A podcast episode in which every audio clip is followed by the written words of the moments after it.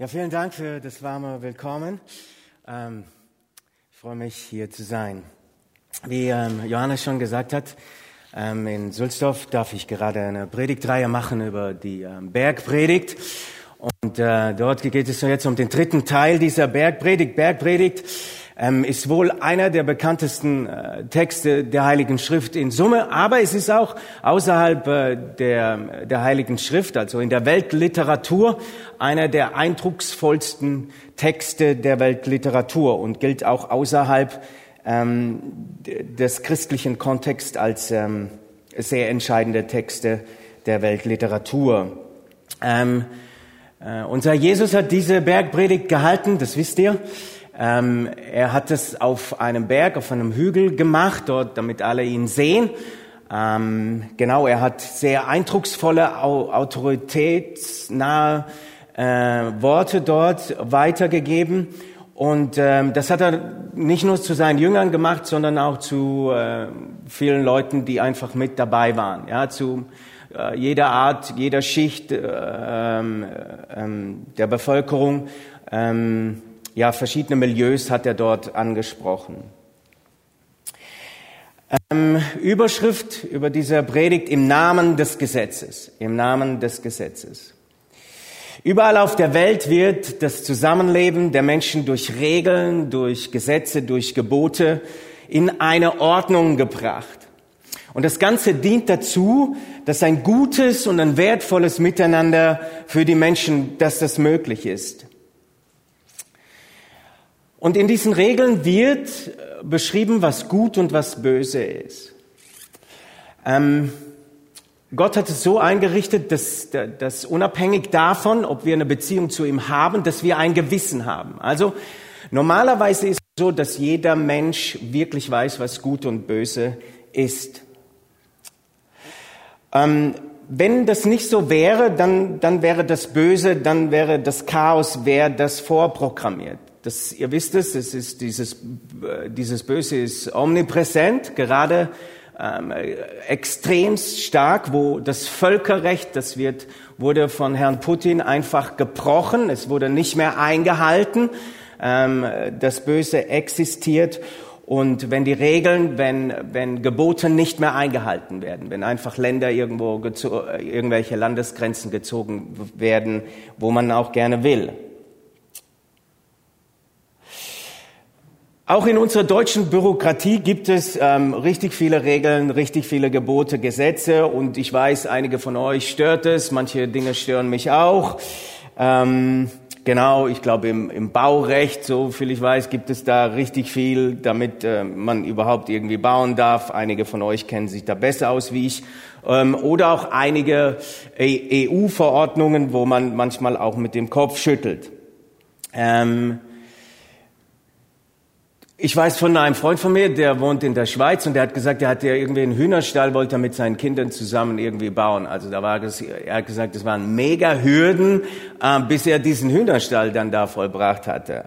Also das gibt es ja bei uns nicht. Und ich glaube, dass in einigen Ländern, die sind da mindestens so stark und so gut mit dabei wie wir, wie wir auch. Unter anderem, glaube ich, die Schweiz, die sind auch überreguliert. Ein paar Jahre durfte ich dort leben in diesem wunderschönen Land, aber in manchen Sachen sind sie einfach ein bisschen überreguliert. Genau. Und in diesem Land der, der unbegrenzten Möglichkeiten in den USA ist es in manchen Staaten genauso. Ähm, ein paar Sachen habe ich dabei, und zwar ist es auch in jedem Bundesstaat gibt es da auch separate Gesetze. Unter anderem in Gary, Indiana, ist zum Beispiel untersagt, innerhalb von vier Stunden nach dem Genuss von Knoblauch darf man kein Kino und kein Theater besuchen. Ähm, beim Friseur in Waterloo, Nebraska, ist es verboten, zwischen 7 Uhr morgens und 7 Uhr abends Zwiebeln zu essen. Also nach, Zwiebel, nach äh, äh, 19 Uhr und man hat Zwiebel gegessen, kann man sich dann wieder die Haare schneiden lassen. Oder noch was aus Nebraska. Nebraska ist dick dabei. Nach dem Gesetz des Staates Nebraska dürfen die Besitzer von Bars nur Bier ausschenken, wenn sie gleichzeitig einen Topf Suppe kochen. Also weiß nicht warum, ob das neutralisiert wird dann. Dann noch was. Im Süden der USA, in Florida, wird in Florida ein Elefant an einer Parkuhr festgebunden, dann ist die normale Parkuhrgebühr für PKWs zu entrichten. Genau. Und dann, einen habe ich noch, wieder aus Nebraska. Gemäß einem Gesetz in Nebraska darf eine Mutter ihre Tochter ohne eine staatliche Lizenz keine Dauerwelle machen. Keine Ahnung, was da rausgekommen ist. Ja. Auch außerhalb von dem Kontext Trump, äh, die Amis scheinen in mancher Hinsicht schon etwas eigenartig zu sein. Aber das ist ja bei uns genau dasselbe und manche denken ja auch von uns, also die Deutschen sind auch ein bisschen eigenartig. Was weiß ich, in Holland sagt man die Piefkes oder, oder dann die äh, German Angst ist auch so ein Begriff, genau, der, den kennt jeder hier. Okay, das ähm, zu diesen vielleicht eigenartigen Gesetzen, ähm, genau. Was sagt Jesus zur Stellung des Gesetzes? Und da dann dieser Abschnitt aus der Bergpredigt Matthäus 5, die Verse 17 bis 20. Und dort heißt es, ähm, ihr könnt es, glaube ich, mitlesen. Ihr sollt nicht meinen, dass ich gekommen bin, das Gesetz oder die Propheten aufzulösen. Ich bin nicht gekommen, aufzulösen, sondern zu erfüllen. Denn wahrlich, ich sage euch, bis Himmel und Erde vergehen, wird nicht vergehen der kleinste Buchstabe, noch ein Tüpfelchen vom Gesetz, bis es alles geschieht. Wenn nun eines von diesen kleinsten Geboten auflöst und lehrt die Leute so, der wird der Kleinste heißen im Himmelreich. Wer es aber tut und lehrt, der wird groß heißen im Himmelreich. Denn ich sage euch, wenn eure Gerechtigkeit nicht besser ist als die der Schriftgelehrten und Pharisäer, so werdet ihr nicht in das Himmelreich kommen. Soweit der Text aus der Bergpredigt Matthäus 5. Erster Punkt, unbeschreiblich, Gott muss uns lieben. Das Highlight des, äh, des Alten Testaments ist dieser sogenannte Sinai-Bund. Gott begegnet Mose direkt auf dem Berg Sinai und schließt diesen ganzen Bund mit dem kompletten Volk Israel. Und er sagt, ihr dürft mein Volk sein und ich bin euer Gott. Und ich werde euch führen, ich werde euch beschützen und ich werde euch dann weiterführen in das verheißene Land, in das verheißene Land in dem Milch und Honig fließen werden, in dieses verheißene Land Kanaan. Gott stellt bei diesem Sinai-Bund die Beziehung zwischen ihm und den Israeliten auf eine neue Grundlage. Gott übermittelt dem Volk seine Vorstellung einer guten, gelingenden Gemeinschaft. Und er gibt dazu die zehn Worte, die zehn Gebote. Und die sind geschrieben auf zwei Steintafeln. Man sagt auch Dekalog, zehn auf Griechisch, Dekalog, die zehn Gebote. Der biblische Text verrät nicht, wie die Ansagen auf dieser Tafel angeordnet sind. Womöglich war es so, dass auf der einen Tafel, auf der ersten Tafel, die, ähm, die Beziehung zwischen Gott und den Gott und den Menschen geregelt wurde und dann auf der zweiten Tafel dann die Beziehung der Menschen untereinander. Das waren, so nimmt man an, dass das die zwei Tafeln gewesen sind, die, die Gott Mose überreicht hat für dieses Volk. Und es ist so, dass diese Nächstenliebe aus dieser intakten, aus dieser ersten, aus dieser ersten Tafel einer intakten Gottesbeziehung kommt. Aus einer intakten Gottesbeziehung folgt die Nächstenliebe.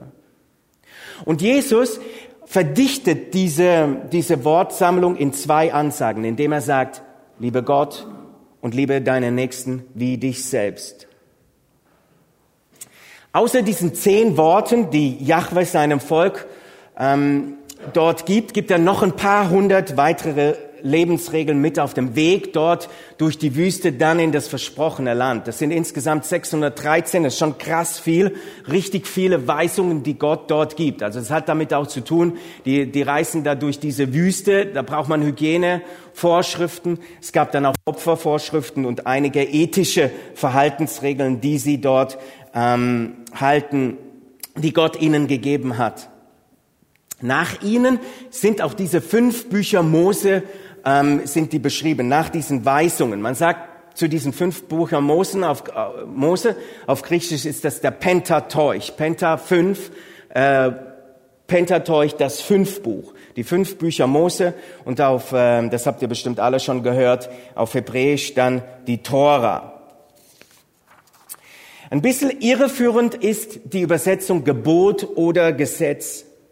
Bei den göttlichen Weisungen handelt es sich um keinen Strafrechtskatalog, den irgendein Machthaber dann seinen Untertanen gibt, sondern es handelt sich um Regeln, die ein liebevoller Vater seinen Kindern mit auf den Weg gibt, um ein erfülltes Leben zu haben.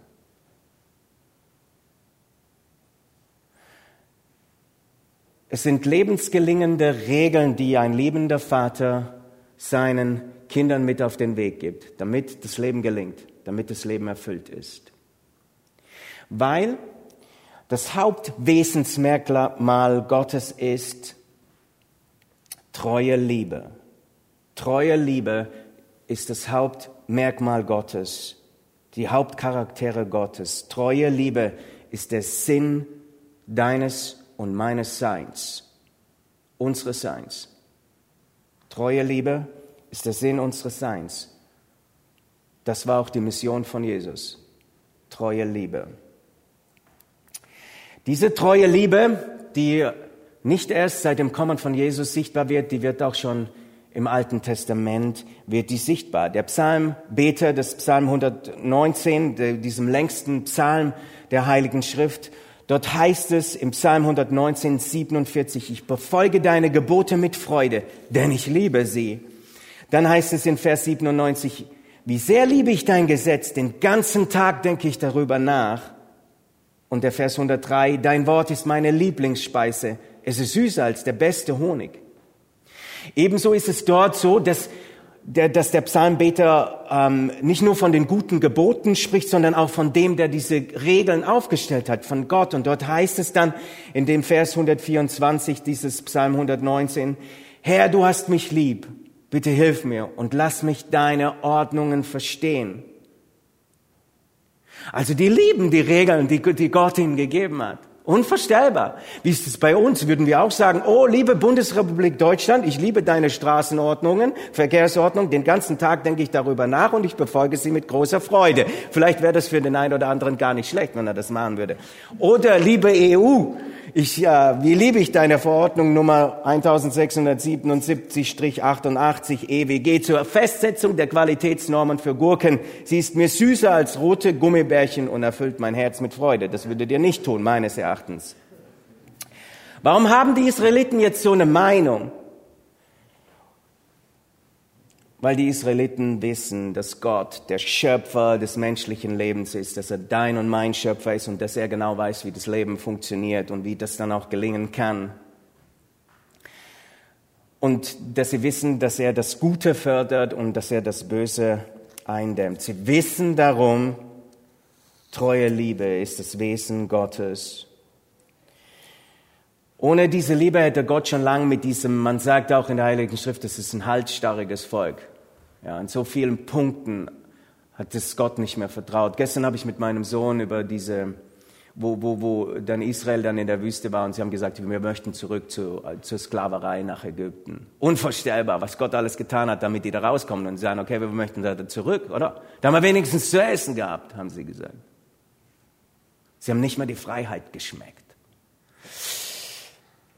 Israel erfährt durch die Einhaltung der Gebote, was, was bekommen sie noch? Durch die Gebote Gottes reichen Segen, eine Zuwendung, die Leben gelingt. Sie erfahren Freiheit aus der Sklaverei. In 5. Mose 4, 6 bis 8 steht, haltet euch an diese Gebote und befolgt sie, dann werden die anderen Völker sehen, wie weise und klug ihr seid. Wenn sie von euren Gesetzen hören, werden sie sagen, dieses Volk besitzt Weisheit und Verstand. Denn kein anderes Volk, ganz gleich wie groß, hat Götter, die ihm so beistehen, wie der Herr, unser Gott, uns beisteht. Wann immer wir zu ihm rufen, hört er uns. Wo ist ein Volk groß wie wir, das so gerechte Gebote und Weisungen hat, wie ich sie euch heute gebe? Ihr seht, diese unbeschreibliche Liebe Gottes wird durch diesen Sinai-Bund durch diese Neuordnung der Beziehung zwischen Gott und äh, seinem Volk, das wird sichtbar. Unbeschreiblich, wie Gott sein Volk liebt, wie er dich und mich liebt.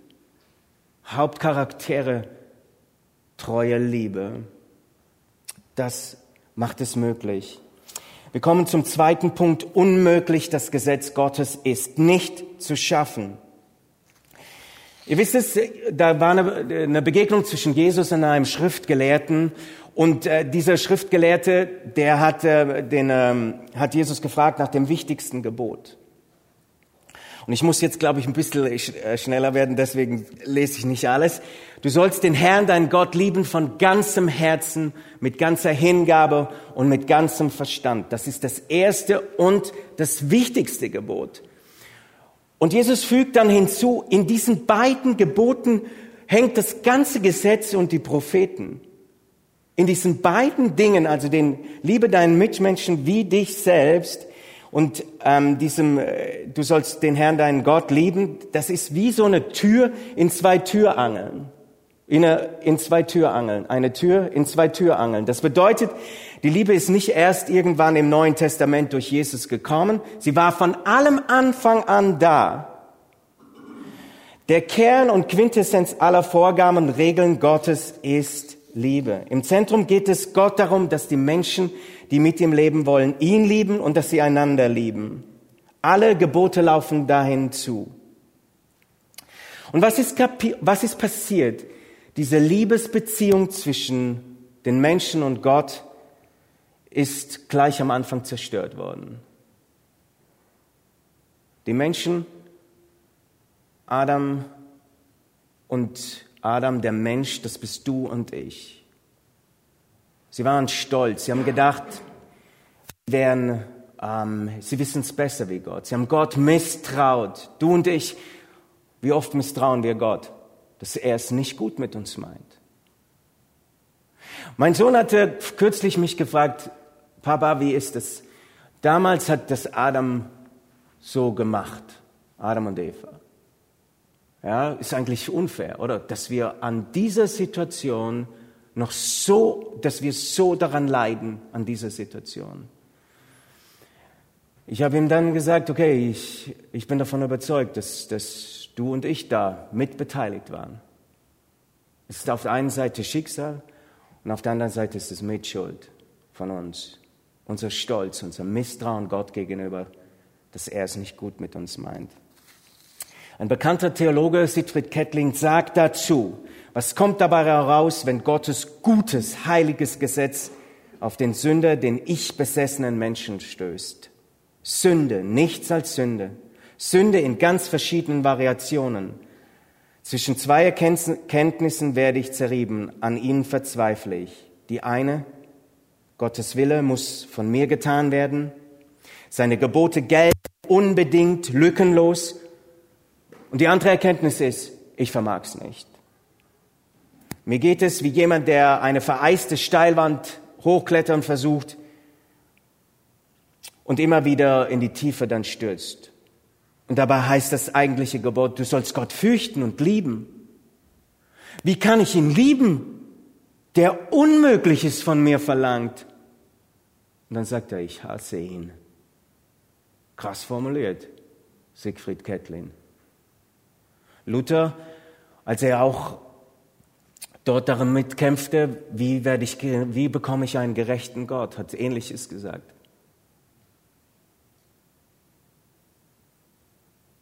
Wie kann ich ihn lieben, der Unmögliches von mir verlangt? So gut und genial dieses Gesetz Gottes ist, im Kern ist es unmöglich, ähm, das zu erfüllen. Liebe entsteht niemals durch Gebote.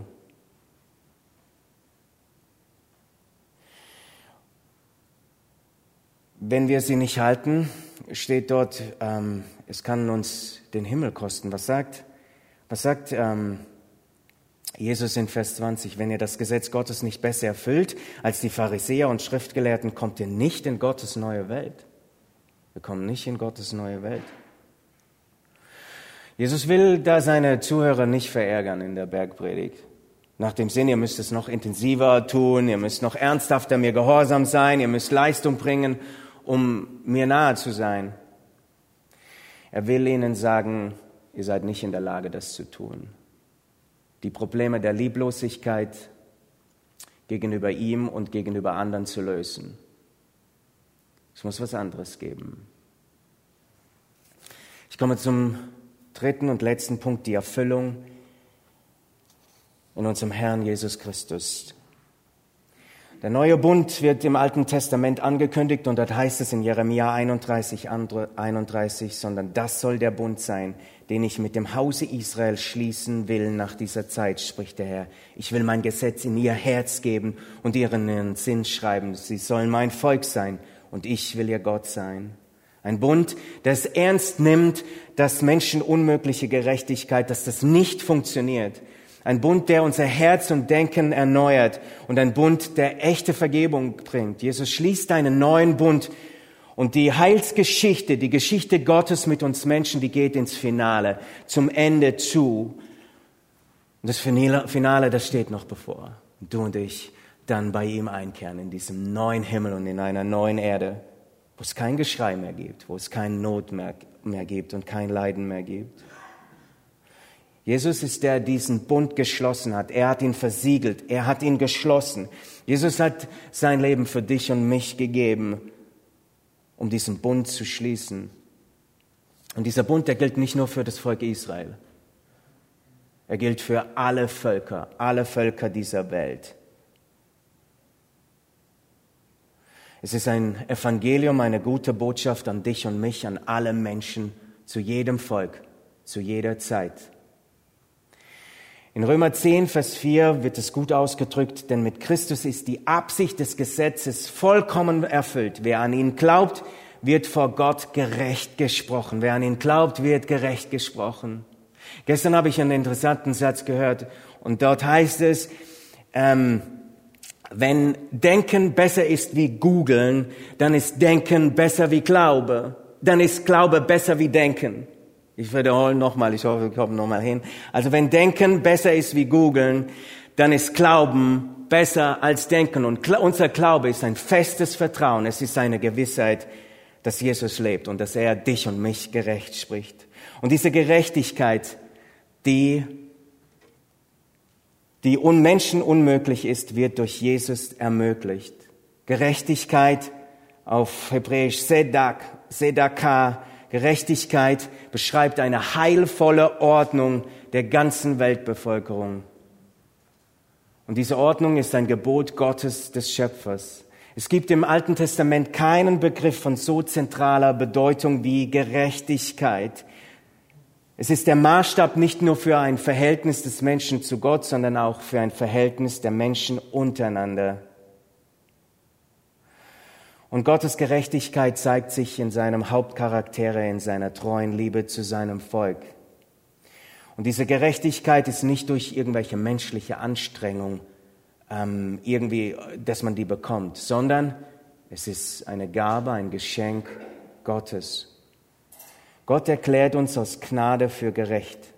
Es ist sein Geschenk an uns durch Jesus Christus, der uns von unserer Schuld befreit hat. Jesus hat das Gesetz bereits erfüllt und trotzdem sagt er, es ist nicht aufgehoben. Es gilt nach wie vor. Was ist, soll das jetzt das Gesetz eigentlich sein? Zum Ersten kann es sein, dass es wie ein Spiegel ist. Wenn wir uns den Spiegel vorhalten, dann sehen wir, wie wir wirklich sind. Unsere Macken, unsere Schönheit, unsere Stärken, unsere Schwächen. Und wenn wir uns selbst anschauen und sehen, wie unser Leben oftmals misslingt, dann wissen wir, es genügt nicht. Und wir brauchen jemanden, der dieses Gesetz erfüllt. Es ist Jesus. Was ist das Gesetz noch? Es ist wie ein Regel, wie ein Riegel, ein Stoppschild bis hierher und nicht weiter. Wenn du und ich weitergehen, dann schadet es enorm unseren Mitmenschen, und uns selbst und schlussendlich entehrt es Gott. Was kann es noch sein? Hilfreiche Lebensregeln zu einem gelingenden Leben. Wie gelingt es uns? Es gelingt uns dadurch, in Römer 13, Vers 14a steht, legt all das ab und zieht Jesus Christus wie ein neues Gewand an. Darum geht's täglich Jesus anziehen wie eine Kleidung und ihm sagen, Herr, hilf mir. Ich schaffe das nicht alleine. Deine guten Weisungen zu folgen. Und dadurch wird er uns gelingen und Kraft geben. Jesus macht uns zu einer neuen Schöpfung, einem neuen Menschen. Und im Hebräerbrief wird dieser, dieser Vers aus Jeremia 31 nochmals wiederholt. Aber dann werde ich mit dem Volk Israel einen neuen Bund schließen und der wird ganz anders aussehen. Ich schreibe mein Gesetz in ihr Herz. Es soll ihr ganzes Denken und Handeln bestimmen. Ich werde ihr Gott sein und sie werden mein Volk sein. Das Gesetz ist in deinem und meinem Herzen. Es schenkt, er schenkt es uns durch den Heiligen Geist. Äh, durch den Heiligen Geist gibt er es in unsere Herzen. Evangelium heißt, er hat's für dich getan, er hat's für mich getan. Evangelium heißt, das Gesetz gilt nach wie vor, aber es hat nicht die Kraft, uns Gerechtigkeit zu schenken. Darum hat Gott seinen Sohn gesendet, der diesen Bund geschlossen hat. Nur Jesus kann uns diese Gerechtigkeit geben. Du bist gerecht. Du und ich sind gerecht. Welch Gnade durch unseren Herrn Jesus. Amen. Wir haben einen Moment der Stille und ich werde diese Stille mit einem Gebet schließen.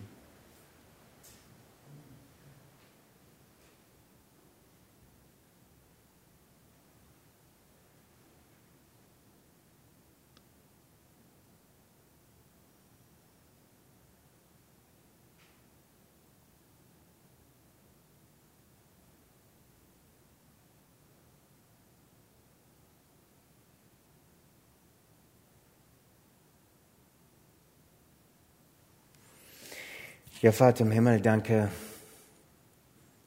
dass dein Wesen treue Liebe ist, die von Anfang an da gewesen ist, da ist, dass es, du hast es gewollt von Anfang an. Danke für den Bund, den du mit deinem Volk geschlossen hast. Und von ganzem Herzen danken wir dir, dass du durch deinen Sohn uns gerecht sprichst, dass er alles dafür getan hat, damit wir leben. Ich bitte dich so, wir können das nicht alleine aus uns, uns heraus, dass wir deine, deine Gebote, deine guten Regeln, dass wir sie leben können. Danke, dass du es uns schenken wirst und dass du willst, dass unser Leben gelingt. Das bitten wir dich, Jesus, in deinem Namen. Amen.